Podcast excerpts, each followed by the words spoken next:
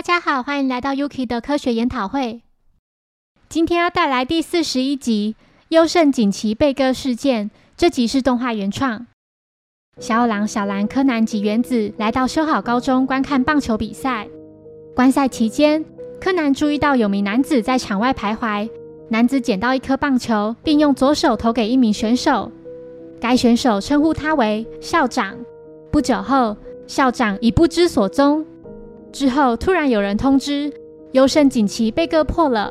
所有人来到放置锦旗的理事长室。小五郎发现里面有两扇窗户，一扇朝向棒球场，另一扇朝向后方。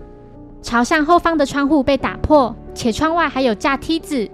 主任提到，那架梯子平常是放在仓库的，不知何时被搬来这里。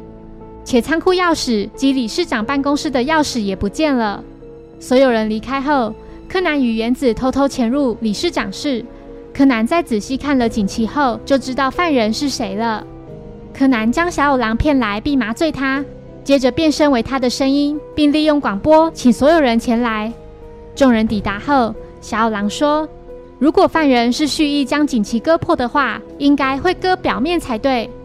但锦旗表面的切口是从左上方往右下方割的，固定旗面的棒子在左边。”说明犯人为左撇子。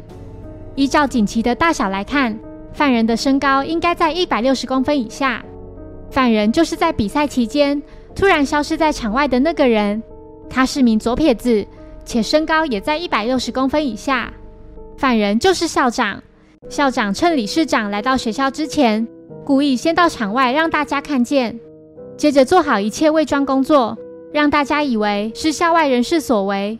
校长跪倒在地，并说：“前阵子理事长对我说，要我靠自己的力量让他们退出比赛，但在家长会和媒体的关注下，并不容易实现，只能靠理事长以强制性的手段迫使棒球队退出比赛。”